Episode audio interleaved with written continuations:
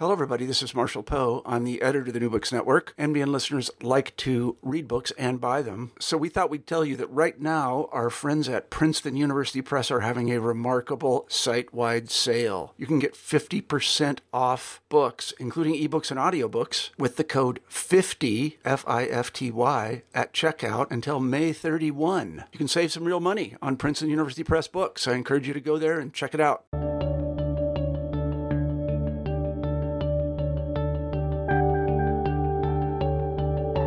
Hi, you're listening to New Books in History.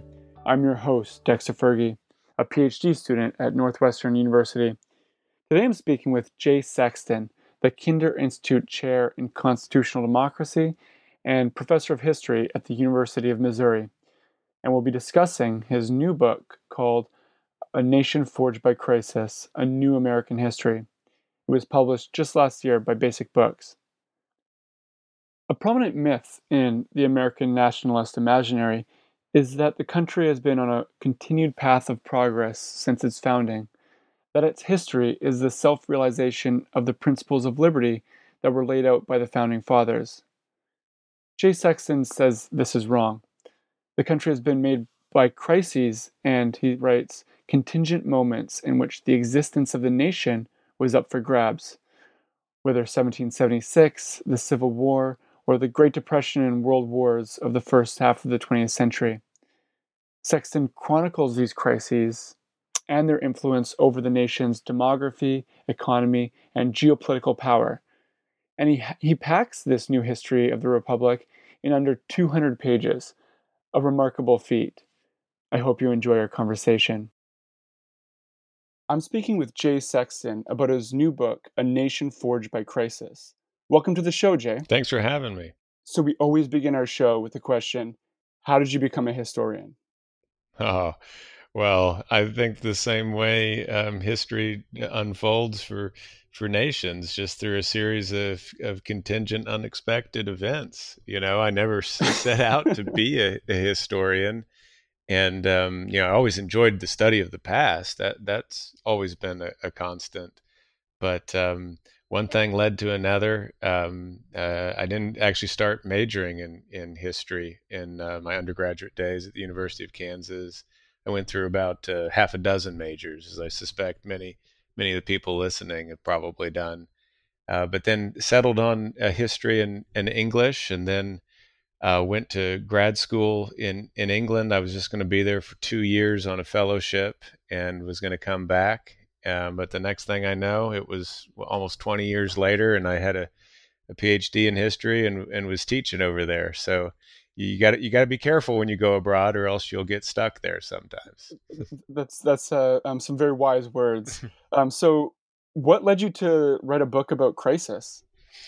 Well, I mean, I'd, I'd lie if I'd say in part it wasn't um, conditioned by the uh, recent events. Um, you know, I was still in Britain um, in the unexpected uh, Brexit vote in uh, June of 2016.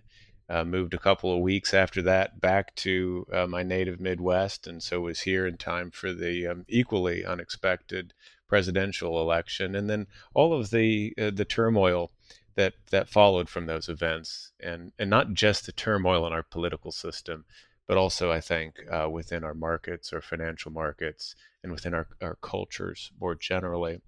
Mm. So that was a big push for this, but um, the, the the book is is based upon how I had taught uh, U.S. history to the British students um, all those years, and I, I'd always been one that emphasized um, contingency and, and sharp breaks, rupture points, um, rather than continuity in the in the American past. So I, I had something uh, a foundation there, but I think it was uh, uh, the book was very much the product of of recent events. Hmm. So before we get into the book itself, um, I want to ask you a question about writing. So this book and your last book on the Monroe Doctrine are, by historian standards, very short. Uh, and as someone who's in the death throes of studying for you know my comprehensive exams right now, um, that concision is something I, I greatly appreciate. Um, and I'm just wondering, like, what motivates you to write concisely, um, and what are some of the challenges that um, that concision um, uh, poses? No, it's a it's a great it's a great question, and it was deliberate. It, it wasn't as if I only had 199 uh, uh, pages of, of things to say. It was a, a target to meet in this book, and I beat it by one page to go under 200. But I mean, eh, hey, look, I, I think that you know, as as times change, as technologies change, as the accessibility of information changes, and as pedagogies, and how we teach change um, you know, how we write our, our history books also auto evolve. And at a time in which information is at our fingertips, um, it becomes less important to give the reader the kind of overwhelming, detailed um, substantiation of an argument, and it becomes more important to um, highlight the the argument itself. So that that was the sort of motive you, you asked about uh, challenges. I mean, there's just tons of challenges in trying to write a, a shorter book, and and the biggest one is making those decisions about what's going to get left on the on the cutting room floor and and and knowing that uh, as an author as a historian in our profession a collaborative profession that you do um, open yourself up to criticism to someone say well what about this or that mm-hmm. or the mm-hmm. other you, you, didn't talk enough about this thing how could you not have done that and um, and and I think that instead of um, in, instead of fearing that I came to embrace it and say well you know in many ways what we include in our books is a statement of what we think uh, at this point in time is is worth emphasizing and I, I welcome and invite those discussions about what what might have been in there or or or what was in there too much and and that's at the the heart of what we're doing in this in this new age of of um, of vast amounts of information at our fingertips mm-hmm. yeah i mean I, I think it's a really good thing about uh, your writing uh, and of course it does leave you vulnerable to uh, yeah the uh, you know all of the omission um, uh, criticisms. Um, but i think it's a great thing to be able to sit down with a book in a single sitting and get through it yeah. and uh, and really deal with um, yeah the argument itself. No that's right and and mind you it, j- just if you just because you write a big fat book d- does not um, mitigate um, the, the the the criticism of what's in there versus what's not in there i mean think of uh, Lepore's think of Lepore's book um, which i I think there's a lot to be said for it. I like the book actually. It's a very different take on um, American history than than than I have in this one, but it's it's fantastic. But a lot of the criticism has been, you know, in such a long book, why didn't you talk more about um, indigenous peoples, or why didn't you do more on this, that, or the other? So that's just going to be there no matter what. So you might as well save the reader, uh, save the reader some time and and uh, the the energy spent lugging around a big book. That that's what I always think. I, think that's a uh, yeah really good case for uh, smaller books. So let's get into the book itself. So uh, you argue that, and you've already kind of touched on this. You argue that contingent and unexpected crises um, have shaped the United States. And so, just in broad strokes, um, what has been the role of crisis in American history? I mean, the role of crisis has been um, the role of, of creative destruction, of um, you know p- periods of, of sudden immense uh, growth leading to um, unexpected volatility, change, oftentimes, of course, coinciding with, with warfare and international conflict, geopolitical reconfiguration. All of the moments that I write about in the book that I focus on are periods of, of warfare when the mobilization of resources in, in quick order becomes the, the, the great imperative of the day. And what I argue about creative destruction in, in kind of national terms is that it's in these moments that so many of the of the institutions, um, the practices, the relationships, even the ideas that uh, make the United States the country that we know today um, are, are, are created. So one could take a very different perspective, and we go back to Lepore, who we mentioned earlier, and think about um, American history as the kind of incremental um, unfolding drama of the uh, attempt of the diverse inhabitants of the United States to uh, claim the rights that they were promised in 1776. And if you take that kind of an approach, I think that you see more gradual change over time. Uh, it's not necessarily linear, but it is moving in a more consistent direction. Um, and, and, what I try to point out in the book is that if we if we change our frame of reference from looking at um, political rights and vocabularies and traditions, if we change it from that to looking at the nation as a configuration of power, a configuration of power forged by geopolitical pressures, um, we see these moments in which there's sudden, acute changes in the nature of the nation itself. So that that's what I'm trying to get at here by zooming in on on crisis moments, all of which, of course, will be familiar to the readers. I look at the age of the Revolution, uh, Civil War, and then the the great protracted crisis of the mid 20th century, from the um, uh, Great Depression of the 1930s through the, the Second World War. Mm-hmm. And so let's talk about some of those crises. Um, and so uh, let's let's deal first with the American Revolution. Um, you emphasize that um, 1776 was less a revolution and more a civil war. Um, can you explain why that's the case?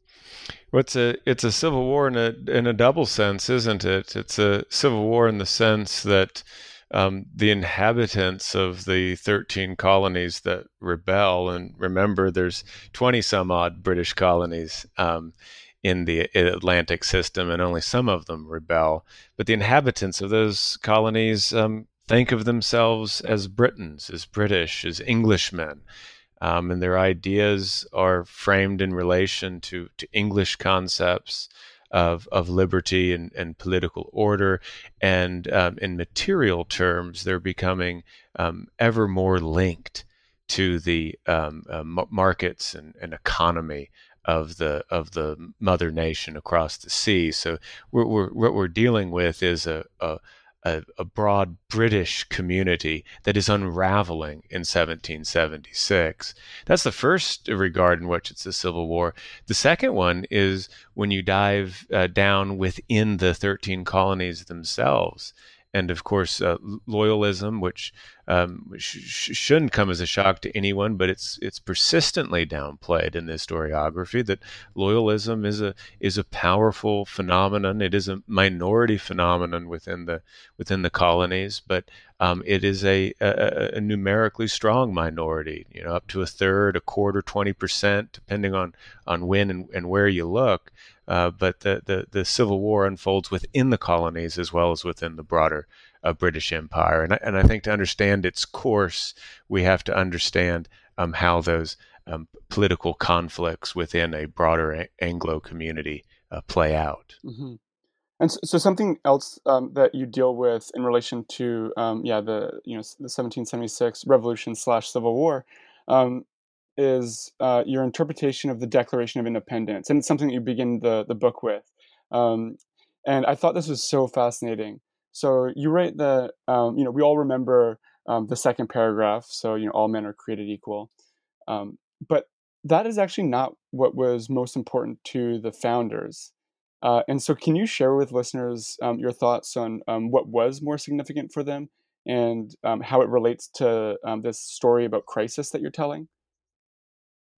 No, that, that that's right. I mean the the iconic, well remembered line about all men created equal um, is, is, certainly important. Don't get me wrong, and it becomes, I think, more important um, over time, um, including right up to the present. I mean, in many ways, it's not surprising that that's the bit of the Declaration that um, that students and, and the public today are most interested in.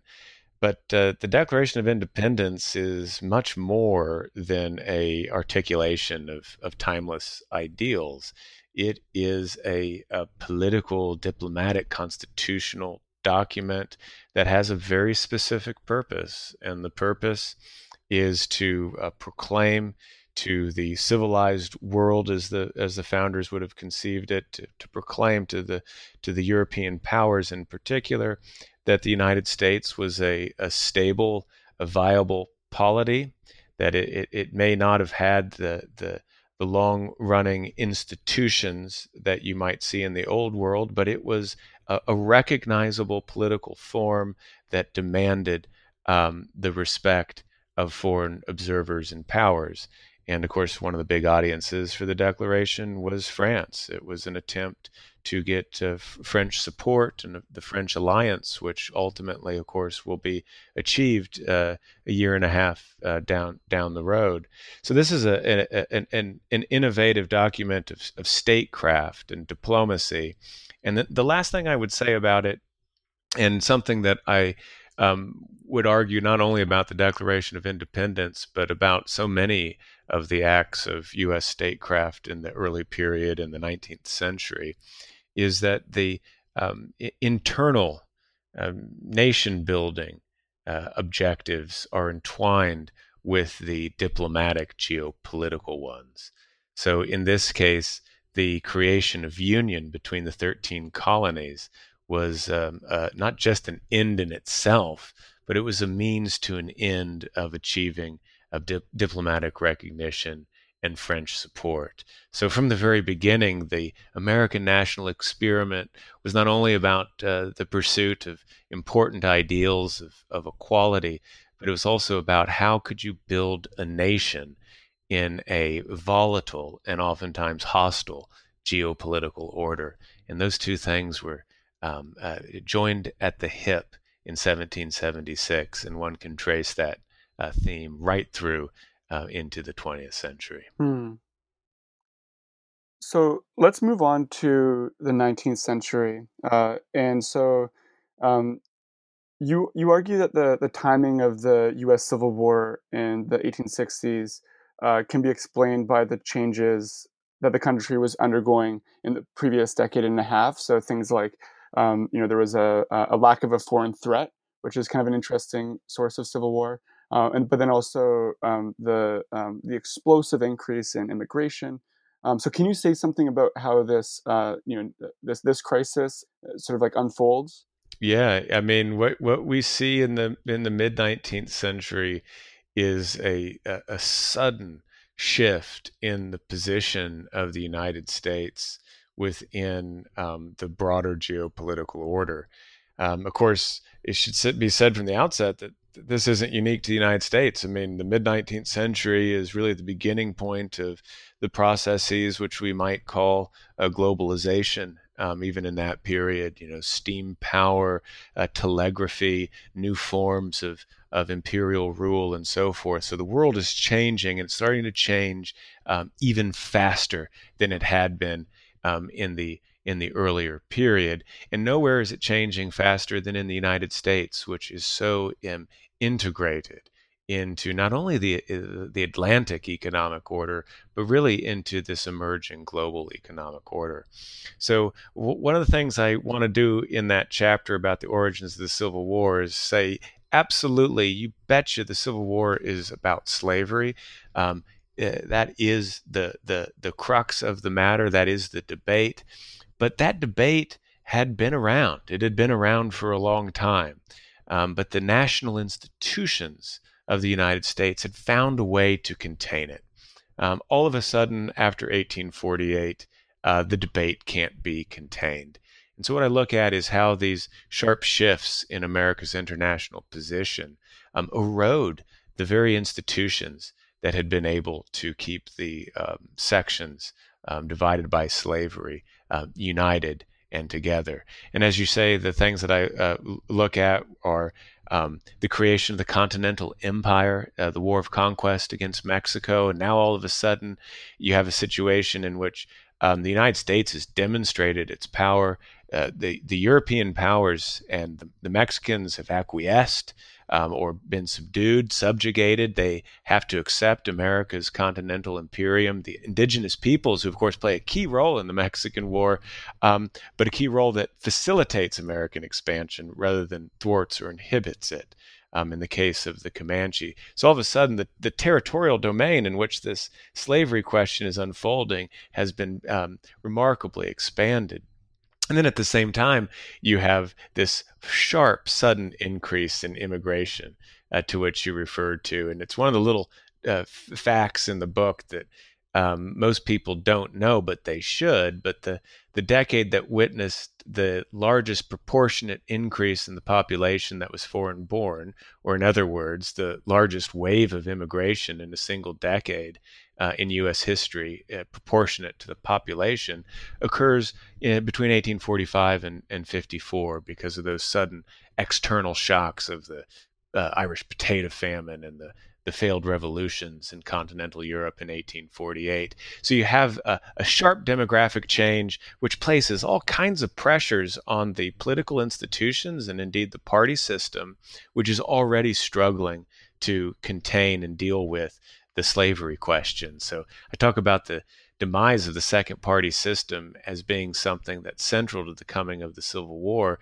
Slavery is at the heart of it, but um, the the change in immigration patterns is a real contributing factor. So I guess in short, it's a long-winded answer. What I'm trying to do there is show how the great internal conflict in U.S. history um, was entangled within uh, shifts in how the nation related uh, to to foreign countries, peoples, and markets. Mm-hmm. Um, and so, yeah, thinking more about um, sort of the uh, the origins of the uh, the Civil War in the 1860s is um, I was wondering if we could talk a little bit about about the Confederacy. Um, and so you uh, you know you you argue that the U.S. Uh, doesn't have a shared sense of um, uh, foreign threat in this period in the you know like the 1840s um, and 50s, but the South, the slaveholding South, does feel um, some foreign threat, and that threat is um, uh, abolition. Um, and so you see abolition in the Western Hemisphere and um, you know in different parts of the British Empire and, um, and elsewhere. Uh, and so they see uh, you know like the writing on the wall, so to speak. Um, and so you know the, the, the, Confederacy is like this uh, this other polity that emerges from uh, from this crisis. Can you just say something ab- about that? How that fits in with the yeah the, the broader national crisis? Yeah, I mean, it's normally not included in the kind of the timeline of the the greatest hits uh, that you, when you run up to the the run up to the Civil War and you, and you start with the Missouri Compromise, right, and maybe the the gag order of the 1830s, and then you get to the uh, Texas question and the Wilmot Proviso, Kansas, Nebraska, Dred Scott, so on. Um, it's not normally included in that, but it should, and that's the the 1833 uh, British Emancipation Act, which uh, begins the um, the process of, of, abolition within the British West Indies, and this is just a, a pivotal uh, event for a recalibration of threat among the planter class in the U.S. South. Um, all of a sudden, uh, Great Britain, the most powerful um, empire on the globe, is throwing its weight not only behind the abolition of the slave trade, which of course it had been for uh, several decades, but now against slavery itself. And I think to understand that that heightened sense of threat that you see within the the the the, the political class of the South in the 1850s, uh, you have to you have to take on board um, Britain's turn and embrace of abolition. Uh, the the external the internal stories are of course entwined. They're entangled. They're inseparable, um, which is one of the points um, I try to make throughout the book. But in this case, the, the fear is that uh, British abolitionists um, have a sort of proxy power um, within the Union, and that proxy power um, are the abolitionists, the anti-slavery activists, and uh, most uh, significantly, of course, the, the African Americans, the African American abolitionists who play such an important role in the Atlantic anti slavery movement. One thinks of Frederick Douglass being a, an Atlantic figure, not just an American figure, thanks to his um, uh, celebrity tours of Great Britain in the 1840s and then again um, in the 1850s. So Southerners see an alignment, um, an emerging anti slavery consensus among Britain and um, and Yankees, and and once you get the formation of the Republican Party in the 1850s, this becomes quite an ominous threat. I would just say one more thing about this, um, and that is you see a kind of parallel development within the, uh, the within the North. So um, in the North, there's a fear that their their great ideological threats um, have merged at home and abroad and it's taking the form of, a, of an aristocratic um, anti-republican um, political elite that's conservative. And so, so many of the Republicans in the 1850s, when they when they describe the slaveholding South, the planter class, the slave power, as they call it, um, they see it as being more like the uh, aristocratic um, powers of the old world um, than as uh, part of uh, the kind of Republican American experiment. So the the key development is how the uh, the two sections come to see one another in the 1850s um, as personifying or embodying the worst of the the old world powers and the British Empire in particular. Hmm.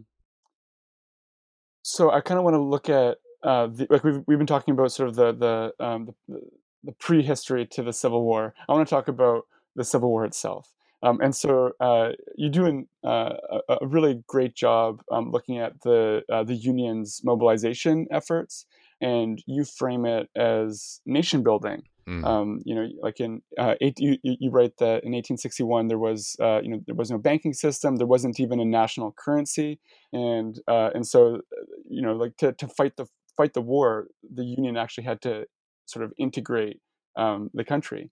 Can you talk about um, uh, this angle on uh, the union's mobilization? Yeah, I mean the the you know you can't crush secession and this powerful slaveholder rebellion without um, without integrating and bringing together um, the sources of power within the union. Um, so the the Civil War, I mean, what's formative about this crisis is uh, the consolidation and integration of power um, in the North. Uh, I think that's the the key headline story.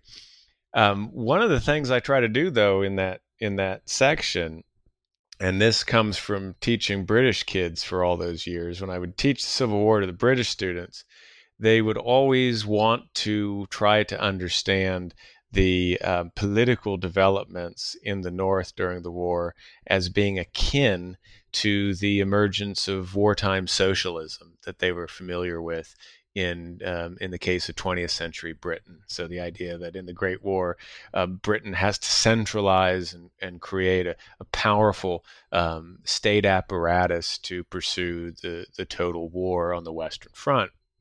And so they always came to the Civil War thinking that, oh, this is what's happening in the United States. Um, but what I try to show in the book there is that the the type of central power that emerges in the Civil War North is rather different than wartime socialism.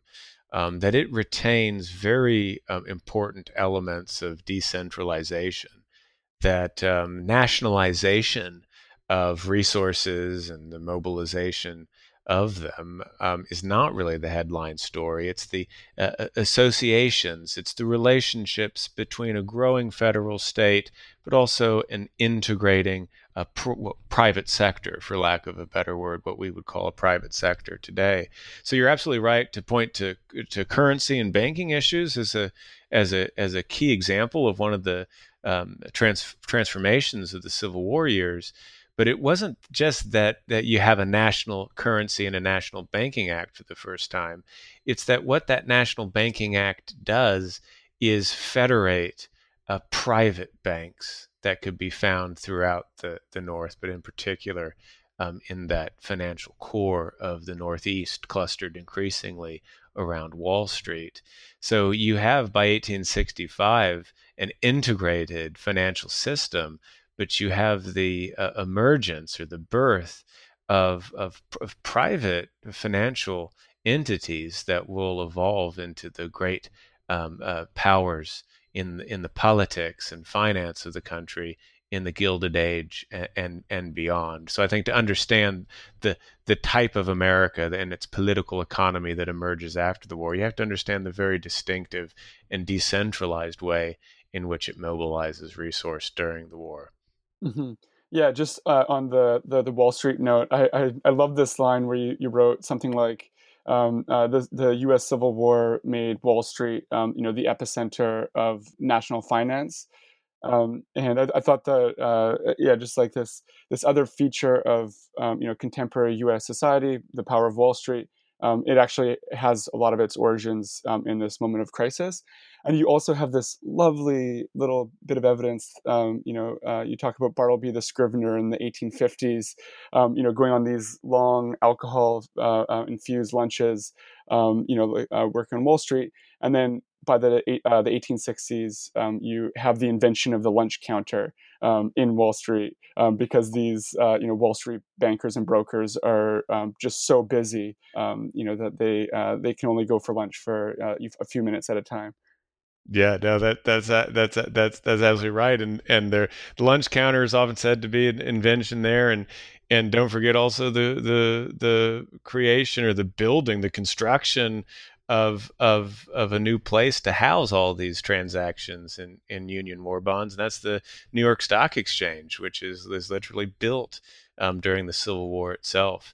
So yeah, no, I think that the changes in in finance and political economy, we, we, you could throw the tariff in there as, as also an important um, example, are absolutely crucial. Um, and and though you can see uh, precedents for them, the the, the prehistory before 1861, I mean, invariably you can always see a precedent for a transformative change. It is that crucible of war, that crisis of the Union that really that really produces the the profound change. Okay, so let's move on to the next crisis, uh, and that's the um, you know like what people at the time called the world crisis. Um, you know the crisis of uh, you know World War, Great Depression, um, you know, FDR put it as uh, one crisis after another. And so, like, the thing that I would like for us to discuss is um, the U.S.'s response to this crisis. How does the um, uh, the U.S. respond to um, yeah this like global crisis, and how does its um, action how did its actions um, shape the the republic itself? Mm. You know, I, yeah. So I'm a 19th century guy, um, and when I look at the 20th century, um, it, it it maybe looks a little bit different to me than it does to the 20th century people. But when when I, when I look at what happens um, in in this this world crisis, and I suppose when when we say that, or when the contemporaries are saying that, they they mean in particular the the Great Depression and and the Second World War but but you might even expand it a little bit, right? To to bring in the the the Great War, the First World War, and then the the that that that volatile post-war period um, where the the Cold War lines are kind of being divided, and and until you get some kind of stabilization in the in the geopolitical order um, eh, by mid-century, say after the Korean War or thereabouts. So what what you look at when you see that is wow, um, the United States is all over the map in how it's trying to respond um, to this uh, series of, of profound um, shocks and, and crises. Um, but one could generalize about it, and, and, what strikes me as a 19th century guy is how the uh, the impulse to insulate, to cocoon the United States from external pressures, um, and external disarray, how that is really the overriding um, policy direction um, early on in the 1920s and, and, and in the case of the New Deal in the 1930s. So uh, things like immigration restriction, which goes right back, of course, um, into the days of the Know Nothing Party, but you never really have um, immigration restriction, at least the capacity to close the borders of the nation. The, the, state doesn't have the power to do that, even when it wants to. Um, in the case of uh, Chinese exclusion in 1882, um, even when it wants to do it, it can't quite shut its borders off. It now has more state capacity, and immigration is restricted, as you know, in, in the 1920s. Uh, tariffs are increased. Um, uh, the, the the trend toward um, tariff reduction is reversed again in the in the 20s, and then most famously when the when the depression hits um, and the, the tariff of 19 uh, of 1930. And then one could talk also about the, the diplomacy of the period and the, the neutrality acts, the, the attempt not not for full on isolation. That's not what the United States is trying to do, but the attempt to just insulate itself um, from the contagion of of crisis and instability around the world. So you have all this going on, and and then how I end that chapter is with how different America looks after 1945 when it's come out the other end of this of this world crisis, and now it's a, a proponent of of free trade, or at least of a, of a liberal economic order. It's it's exporting uh, capital. Um, it is slowly moving towards uh, reforming its migration policy. Um, the climax won't come um, until the 1960s, but there's important acts before uh, you get there. So it's a it's a it's a complex trajectory and one that looks, I think, much different than the accounts I often hear of a, of a kind of inexorably rising America as the as the 20th century unfolds. Mm-hmm. Can, can, you explain that trajectory? Uh, I mean, it's uh, I know it's, it's, it's a complicated one that um, you get through in the book, but uh, like, why does the United States um, seem to look so different in 1945 than it does, say, in um, you know 1924, 1930, or 1935? You know, I mean, I th- I think that the, the the key developments for as important as um, you know d- domestic, political, and and indeed ideological shifts um, within the kind of foreign policy establishment and, and, and, indeed public opinion. Those things are important, but but I think that the key the key driver here is is external. It's the complete transformation of of the international order, and to think how different um, uh, the world looks in um, 1945 than from how it looked um, in 1920, right after the the First uh, World War. I mean, the 1920s is is the apogee, isn't it, of of uh, of European uh, colonialism. It's it's the sort of a climax of of, of the 19th century in that sense. Um, but by 1945, you have a, a, a, colonial order that is clearly um, um, um on the way out. Its days um, are numbered you have um, uh, the the rapid decline of Great Britain and the British Empire, which it structured um, the the global economy in the days of, of Victorian globalization, and you have a sudden vacuum in terms of the the, the, the financial power that will oversee this rapidly changing world order.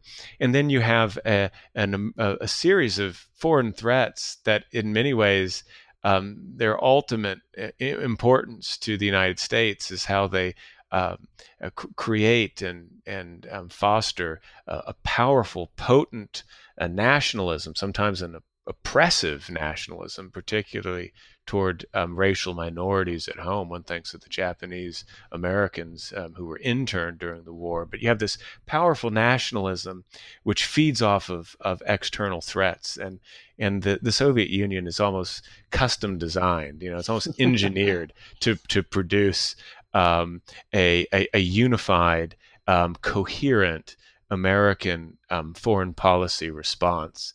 Um, which looks so different to me than American uh, foreign policy up to that point, and indeed looks so different from American foreign policy since the end of the Cold War as well.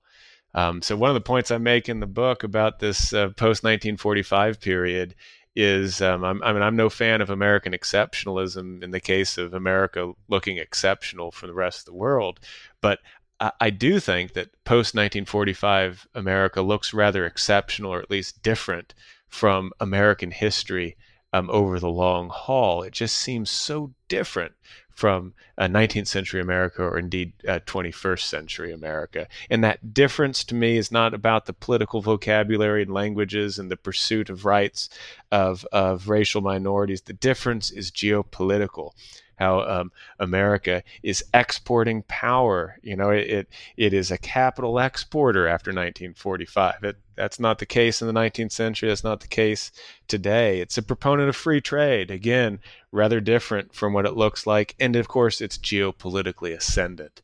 Um, and if we know one thing about geopolitical ascendance is that it is time limited. Um, it's not going to be around forever. All empires must fall.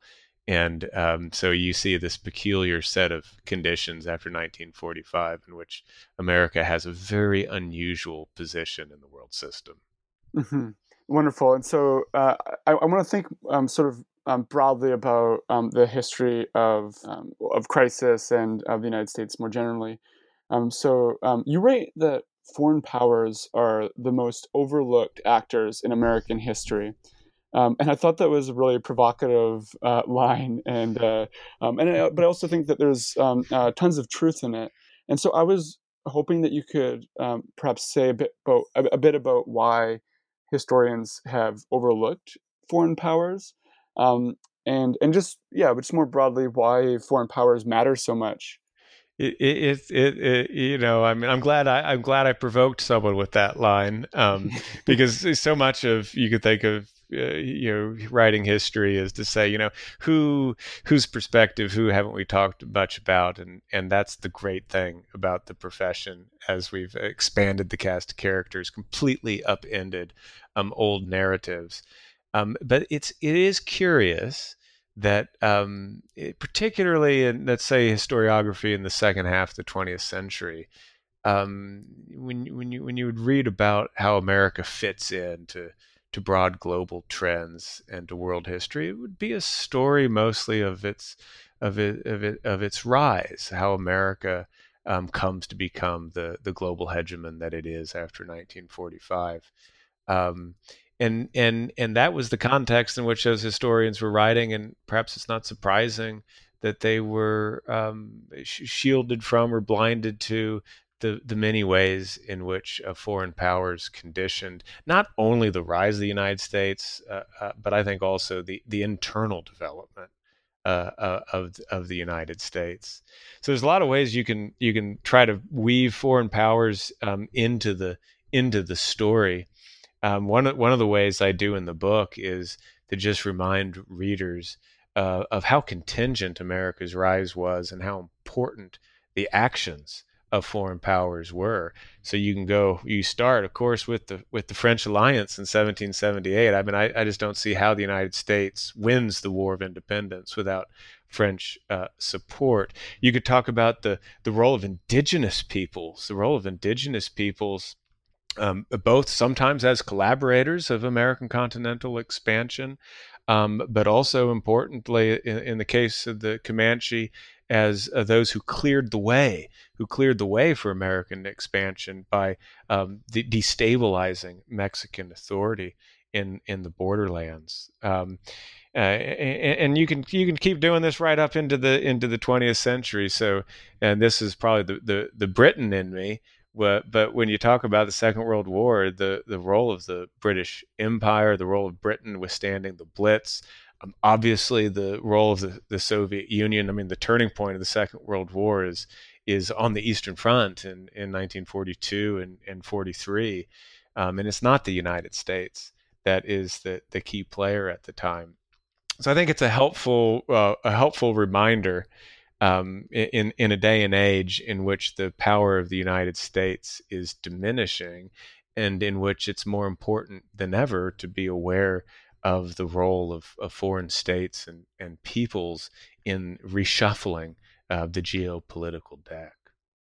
Mm-hmm. And so we've been using the word crisis um, sort of as um, I would say like a almost a stable category in um, in all of these um, uh, you know episodes or events. And so uh, I'm I'm just wondering, can we historicize the role of crisis? Like, is like that is to say, has the role of crisis changed for the United States?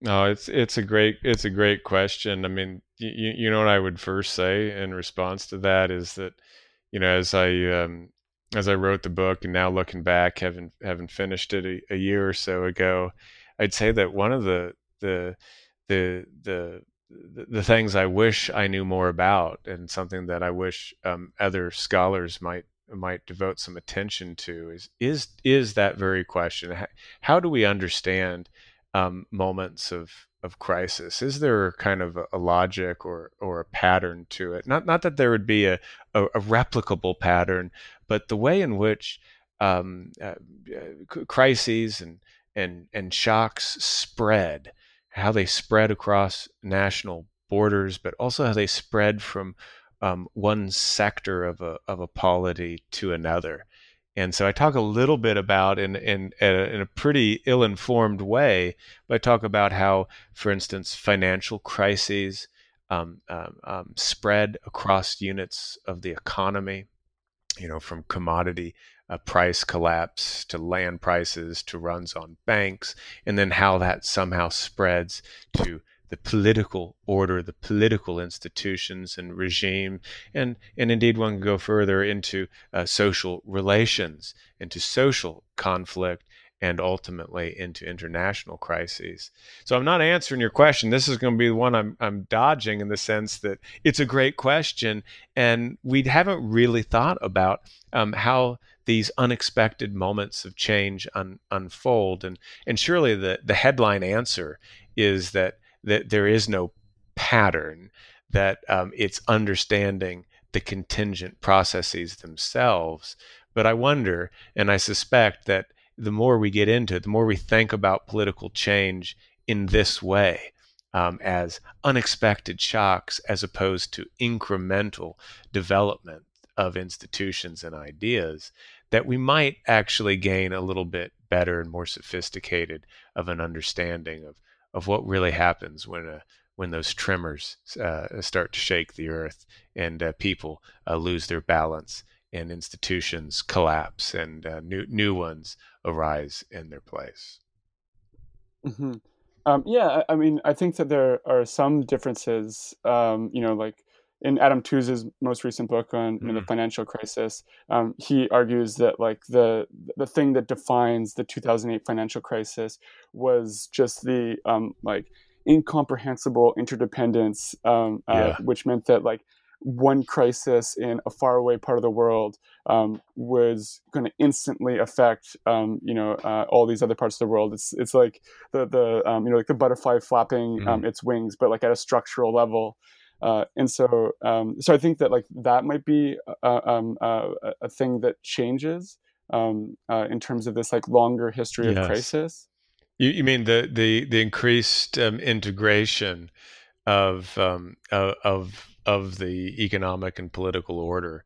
Exactly. But, yeah. But, but, but isn't it a double edged sword? And, and, maybe this is uh, Tooze's um, argument, but it's a double edged sword in the sense that it no doubt accelerates the uh, spread of the contagion. Um, but but that it also the, the it also the secret to containing the crisis can also lay in the integration um, of the political and, and economic entities that um, that that that are built to manage them.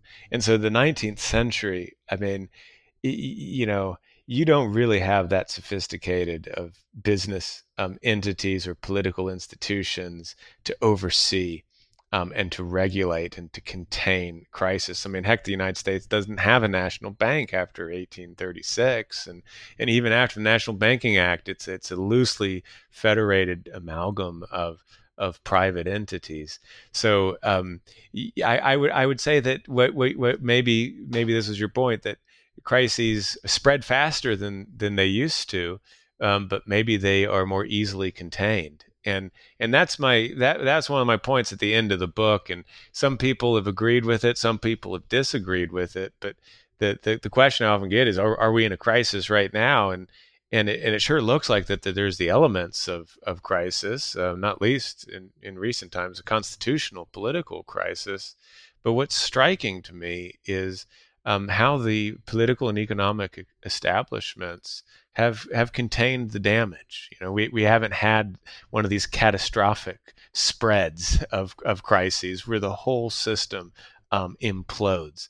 Um, as it as it has in, in earlier moments of, of history, and, and perhaps that that's a testament to the to the integrated structures of oversight um, that were that were constructed in the 20th century, and, and indeed in, in some instances in, in very recent times since since the end of the Cold War. Mm-hmm. And I think that's really fascinating because uh, the the the thing that almost um, you know sparked this book uh, was you know these these almost uh, I guess like crises in miniature. Um, you know Brexit and uh, 26, the 2016 election. Um, but in terms of or taking like you know taking sort of a broader look at the contemporary moment, um, it certainly doesn't look like um, you know, uh, like some of the crises. It doesn't look like the Civil War, for instance. No, no, no. I think I think in in in two ways it doesn't. I mean, in the first regard is the the the contagion um, has has for the most part been contained. Um, and I think the best example would be the 07 08 uh, financial collapse.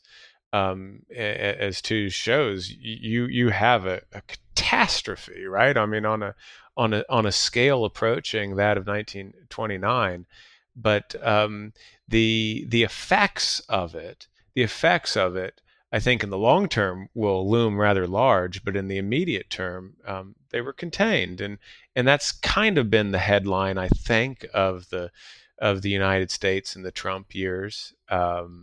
It, it, again, it might be changing. Who, who knows what, what lies ahead? But the but the but the the the the, the structures of the central state of the of the of the media, the free press, um, uh, the civil service, and so on. The establishment has contained the damage. I mean, we we often the phrase one often hears these days is the guardrails. You know, the guardrails of democracy, of democratic government, have kept the vehicle um, on the road, even if it's sputtering and it's it's driving in a very unpredictable manner.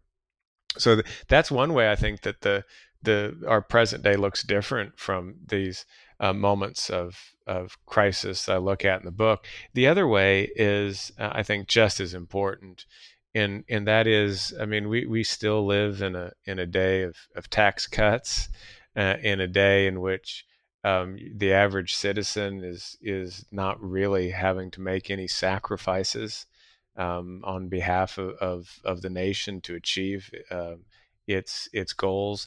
Uh, power doesn't have to be mobilized in quick order. Uh, of course, it's a disproportionate burden shared by those uh, in the working classes who have seen their wages de- decline in relative terms, particularly since the financial crash. And one thanks to the members of our volunteer um, armed services who are, are, paying the ultimate sacrifice for the nation. But for most people, um, you know, the trains are running on time and everything's going pretty well. In fact, uh, for for many, at least in the in the top quarter or so of the socioeconomic ladder, these are darn good times. So um, that looks very different. We we we are not mobilizing power in quick order. And once you do that, once you have to do that, once there's a trigger for that, I think that's when you see uh, c- compressed periods of change and transformation. Well, I think that's a perfect place to leave our discussion of the book. What is what are you working on right now? Now, right now, I am working on. I mean, at the very moment, I am working on a, a collaborative project, the Cambridge History of America in the World, four volumes. Um, general editor Mark Bradley.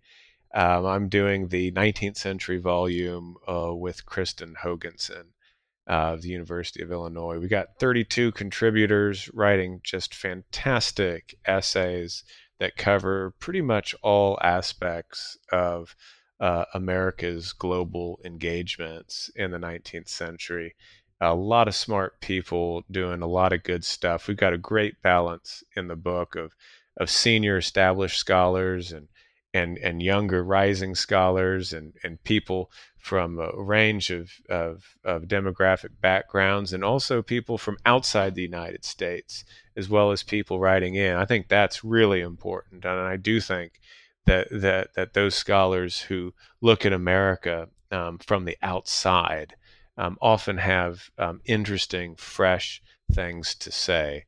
So um, that that's that's what I'm doing doing right now, and and scholarship is all about collaboration. So this is a particularly satisfying project. Well, as a Canadian who studies U.S. history, I'm obviously self-interested, um, but I think that's that, that, that sounds like an awesome project, and that sounds like a, a yeah like a a great set of people um, to be working with. Um, Jay, I really want to thank you for speaking with me today. Oh, thanks for having me. Absolute pleasure. And the book is called A Nation Forged by Crisis A New American History. The author is Jay Sexton. And you've been listening to New Books in History.